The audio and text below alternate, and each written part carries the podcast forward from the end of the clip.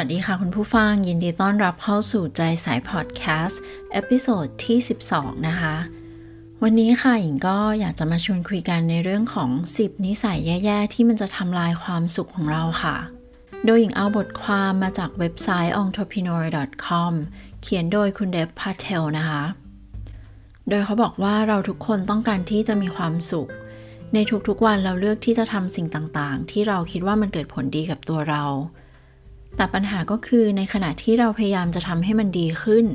แต่บางครั้งบางอย่างในชีวิตกับเพิ่มความวิตกกังวลและความสิ้นหวัง มันมีวงจรด้านลบเข้ามาในชีวิตหรือในสมองของเราเรื่อยๆ วันนี้ค่ะหญิงชวนคุณผู้ฟังมาลองสำรวจตัวเองดีๆ ว่ามีพฤติกรรมหรือนิสัยที่ทำลายความสุขของเราอยู่หรือเปล่าค่ะพฤติกรรมที่1นนะคะก็คือ การเปรียบเทียบตัวเองอยู่กับผู้อื่นอยู่เสมอ บางทีเราไม่รู้ตัวนะคะว่าตัวเรากำลังเปรียบเทียบกับคนอื่นอยู่ และเราอาจจะคิดไม่ถึงว่า การรับรู้มันสร้างการเปรียบเทียบโดยที่เราไม่ทันตั้งตัวค่ะ มันเป็นเรื่องง่ายที่เราจะมองคนอื่น แล้วก็คิดว่าเขามีอาชีพการงานที่สมบูรณ์แบบ มีความสัมพันธ์ที่มีความสุข หรือว่าเขาสามารถทำเงินได้มากกว่า หรือเป็นคนที่ดูน่าสนใจกว่า แต่จริง ๆ แล้วการเปรียบเทียบมันเป็นเรื่องที่ไม่แฟร์กับทุกคนนะคะ เพราะเราก็ต่างเป็นมนุษย์ที่มีเอกลักษณ์เฉพาะตัว มีพรสวรรค์ มีความกลัว ความหลงไหล และมีความเป็นเอกลักษณ์ของเราเองค่ะ เรามีประสบการณ์ชีวิต มีเป้าหมายในชีวิต มีสิ่งแวดล้อมต่างๆ ในชีวิตที่แตกต่างกันมาก ดังนั้นเมื่อเราเริ่มเปรียบเทียบตัวเองกับคนอื่น เขาแนะนำว่าให้พยายามรักษาสมดุลการรับรู้ของเรา เตือนตัวเราเองว่าทุกคนเป็นมนุษย์ไม่มีใครสมบูรณ์แบบ เราทุกคนแค่พยายามทำให้ดีที่สุดก็โอเคแล้วค่ะพฤติกรรมที่2นะคะก็คือการไม่เห็นคุณค่าของสิ่งที่มีค่ะ ไม่ว่าสถานการณ์ในชีวิตของเราจะเป็นยังไงนะคะ จริง ๆ แล้วมันอาจจะมีเรื่องราวดี ๆ มากมายที่ต้องขอบคุณ หญิงเคยไปฝึกตัวเองอยู่ที่วัดค่ะแล้วพระอาจารย์ก็สอนว่าทุกเช้าให้ตื่นมานั่งสมาธิ และให้ขอบคุณและรู้สึกโชคดีที่ยังมีลมหายใจอยู่ในวันนี้ค่ะ เพราะทุกวันที่เราหายใจมันเป็นโอกาสที่เราจะทำงานไปสู่เป้าหมายของเรา เราสามารถทำเพื่อคนอื่น หรือแม้แต่การได้มีความสุขเล็กๆ น้อยๆ เช่น การได้ทำพอดแคสต์แบบวันนี้นะคะ หรือว่าการได้กินกาแฟ มันก็เป็นเรื่องดีๆ ในชีวิตแล้วค่ะ เพราะถ้าเรามองข้ามความสำคัญและคุณค่าของสิ่งที่เรามี มันจะทำให้เราหันเหความสนใจไปสู่สิ่งที่เราไม่มีค่ะ เราจะไม่มีวันรู้สึกว่าเพียงพอ ไม่ว่าเราจะประสบความสำเร็จมากแค่ไหน การขอบคุณสิ่งที่มีอยู่เสมอๆจะช่วยลดความเครียดทำให้จิตใจสงบ และทำให้ชีวิตมีความยืดหยุ่น รวมไปถึงมันทำให้เรามีความห่วงใยคนรอบข้างของเรามากขึ้นด้วยค่ะ ข้อที่ 3 นะคะ ก็คือการปล่อยให้ความกลัวหรือความเกลียดมาควบคุมเราค่ะ ความกลัวที่จะล้มเหลวเป็นอุปสรรคต่อการไล่ตามความฝันของเรา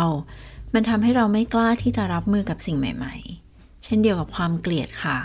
การถูกความโกรธครอบงำเพียงเพราะถูกเยาะเย้ย ถากถางหรือดูถูก มันทำให้เราเจ็บปวดนะคะ แต่การตัดสินใจทำอะไรด้วยพื้นฐานของความเกลียดชัง มันจะสร้างผลที่ไม่ดีตามมาเสมอ และอีกทั้งมันจะขโมยเวลาในการที่เราจะจดจ่อกับสิ่งที่สำคัญจริง ๆ มันทำให้เราเอาเวลา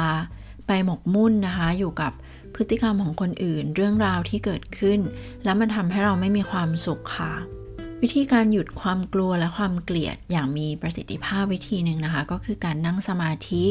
และการจดบันทึกค่ะ มันจะช่วยทำให้เราปล่อยวางอารมณ์นั้นได้ ใช้เวลาไตร่ตรองการกระทำของเรา และวิธีที่เราปฏิบัติกับผู้อื่น อย่าปล่อยให้ความเกลียดชังคลืบคลานเข้ามาในชีวิตของเราค่ะ ข้อที่ 4 นะคะก็คือการมุ่งเน้นไปที่อดีต หรืออนาคตมากจนเกินไปค่ะ อันนี้ก็เป็นข้อเสียของหญิงเหมือนกันนะคะ เพราะเขาบอกว่าถ้าจิตใต้สำนึกของเราค่ะ ถูกครอบงำด้วยอดีต หรือจดจ่อกับอนาคต เรามักจะพลาดประสบการณ์และโอกาสที่อยู่ตรงหน้าเรา เราจะต้องอยู่กับปัจจุบันนะคะ เพื่อมีส่วนร่วมในสถานการณ์นั้นๆ กับคนที่เราอยู่ด้วยหรือว่าสถานที่ที่เราอยู่ด้วยมิฉะนั้น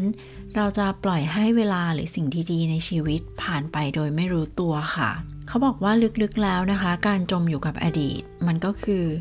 ปัญหาในอดีตที่ไม่ได้รับการแก้ไข แล้วเราลากมันยาวมาถึงปัจจุบัน ส่วนการจดจ่ออยู่กับอนาคตก็คือ ความคิดความวิตกกังวลเกี่ยวกับสิ่งที่จะเกิดขึ้น และวิธีในการจัดการกับมัน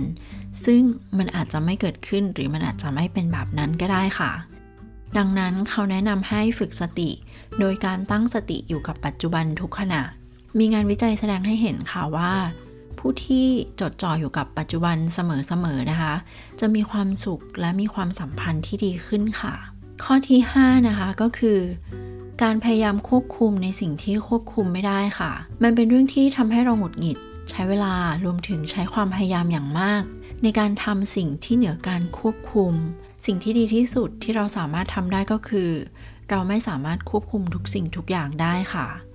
เขาบอกว่ามันมีพื้นฐานมาจากความกลัวและความวิตกกังวล เราเชื่อว่าสิ่งเลวร้ายมันอาจจะเกิดขึ้นได้ ถ้าเราไม่ไปควบคุมมัน การพยายามควบคุม ความคิดหรือการกระทำของคนอื่น มันเป็นเรื่องที่เป็นไปได้ยากมากค่ะ พอเราทำแบบนี้บ่อยๆ แล้วก็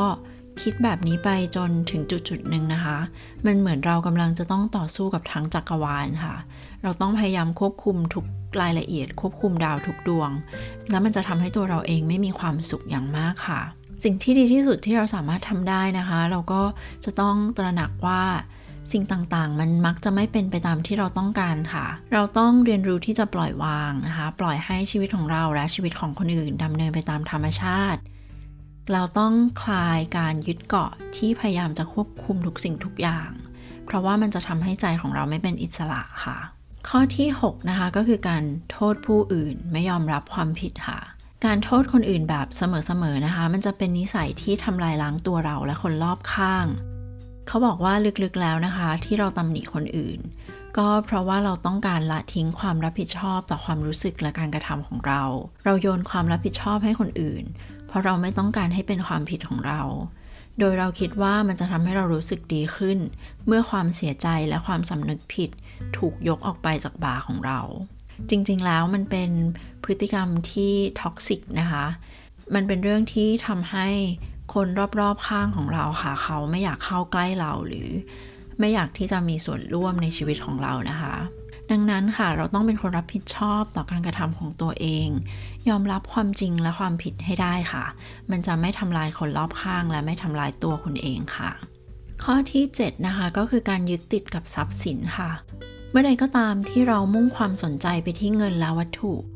เราจะมองข้ามสิ่งที่ทำให้เรามีความสุขอย่างแท้จริง ข้าวของต่างๆ โดยเฉพาะข้าวของที่ราคาแพงซึ่งเรารักมันมาก ๆ มันอาจจะไม่ได้รักเรากลับ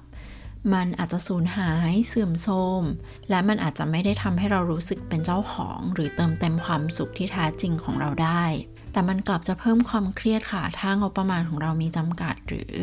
เรามีความจำเป็นที่จะต้องใช้เงินในอนาคตนะคะ เงินมันจะช่วยให้เราดูแลตัวเองและคนอื่นได้ค่ะ แต่เมื่อเรามุ่งความสนใจไปที่ความมั่งคั่ง หรือความร่ำรวยจนเกินไป มันจะทำให้เราลืมความสำคัญของสิ่งที่อยู่ภายในจิตใจ มันมีหลายความสุขนะคะที่สามารถทำให้เราสบายใจและเบิกบานได้โดย ไม่จำเป็นจะต้องพึ่งพาสิ่งของ ดังนั้นค่ะเขาแนะนำว่า เราควรแสวงหาความสมดุลในชีวิต และตระหนักว่าความร่ำรวยไม่สามารถซื้อความสุขที่แท้จริงได้ ความสุขที่แท้จริงมันต้องเป็นสิ่งที่มาจากภายในค่ะ มาถึงข้อที่ 8 ค่ะ ก็คือการรายล้อมตัวเองด้วยคนที่เป็นพิษนะคะ ความสัมพันธ์ที่ไม่ดีหรือว่าคนที่ toxic นะคะ เขาจะขโมยความสุขของเราค่ะ เหมือนที่หญิงได้คุยไปแล้วใน episode ก่อนหน้านี้นะคะคนที่คิดลบค่ะ เขาจะดูดความสุขไปจากชีวิตเรา แต่ปัญหาก็คือถ้าเราไม่ระวัง ความคิดในแง่ร้าย พฤติกรรมในแง่ร้ายของเขา จะแทรกซึมเข้ามาในความคิดและนิสัยของเราค่ะ ดังนั้นนะคะเราต้องระมัดระวังคนที่ไม่ได้คำนึงถึงความรู้สึกของเรา พวกเขาจะมาเมื่อพวกเขาต้องการบางอย่าง และหลาย ๆ ครั้งมันก็จะมากเกินไป ไม่เคารพขอบเขตหรือล้ำเส้นของเราค่ะท้ายที่สุดเลยนะคะก็คืออย่าปล่อยให้ความสัมพันธ์ที่ไม่ดี ยังคงทำร้ายเราหรือทำให้เราผิดหวัง เขาแนะนำว่าให้เรากล้าแสดงออกอย่างถูกต้อง และมั่นใจในสิ่งที่เราเป็น เพราะว่าเราเป็นมนุษย์เราสมควรที่จะได้รับการให้เกียรติ และได้รับการปฏิบัติที่ดีค่ะ มาถึงข้อที่ 9 นะคะก็คือ การปล่อยให้การผลัดวันประกันพรุ่งมาทำลายความมุ่งมั่นของเราค่ะ การผลัดวันประกันพรุ่งนะคะ มันเป็นความสบายใจชั่วคราว แต่เป็นผลเสียต่อความสุขในระยะยาวอย่างแท้จริงค่ะ มันทำให้เราสูญเสียวินัยและเวลาที่เราจะประสบความสำเร็จ หรือทำตามเป้าหมายของเรา ยิ่งทำบ่อยๆ มันจะกลายเป็นนิสัย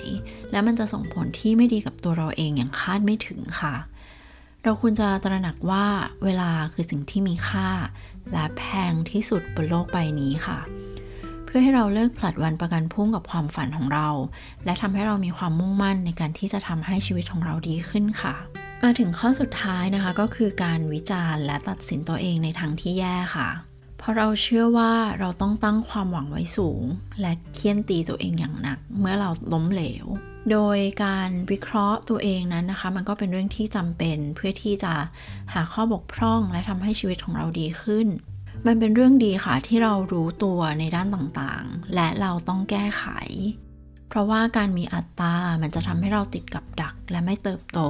แต่ว่าการทุบตีตัวเองเคี่ยนตีตัวเอง หรือกดตัวเองลงไปเรื่อย ๆ มันก็ไม่ช่วยอะไรเช่นกันค่ะ การพูดถึงตัวเองหรือคิดถึงตัวเองในแง่ลบ มีแต่จะทำร้ายเราและขัดขวางไม่ให้เรามีความสุขอย่างแท้จริง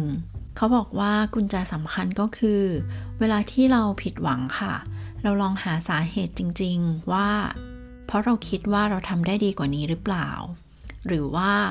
ความคาดหวังของคนอื่นมันมีอิทธิพลกับเรา หรือเราต้องเคี่ยนตีตัวเอง เพราะว่ากลัวว่าจะทำให้คนอื่นผิดหวัง หรือกลัวว่าคนอื่นจะมองเรา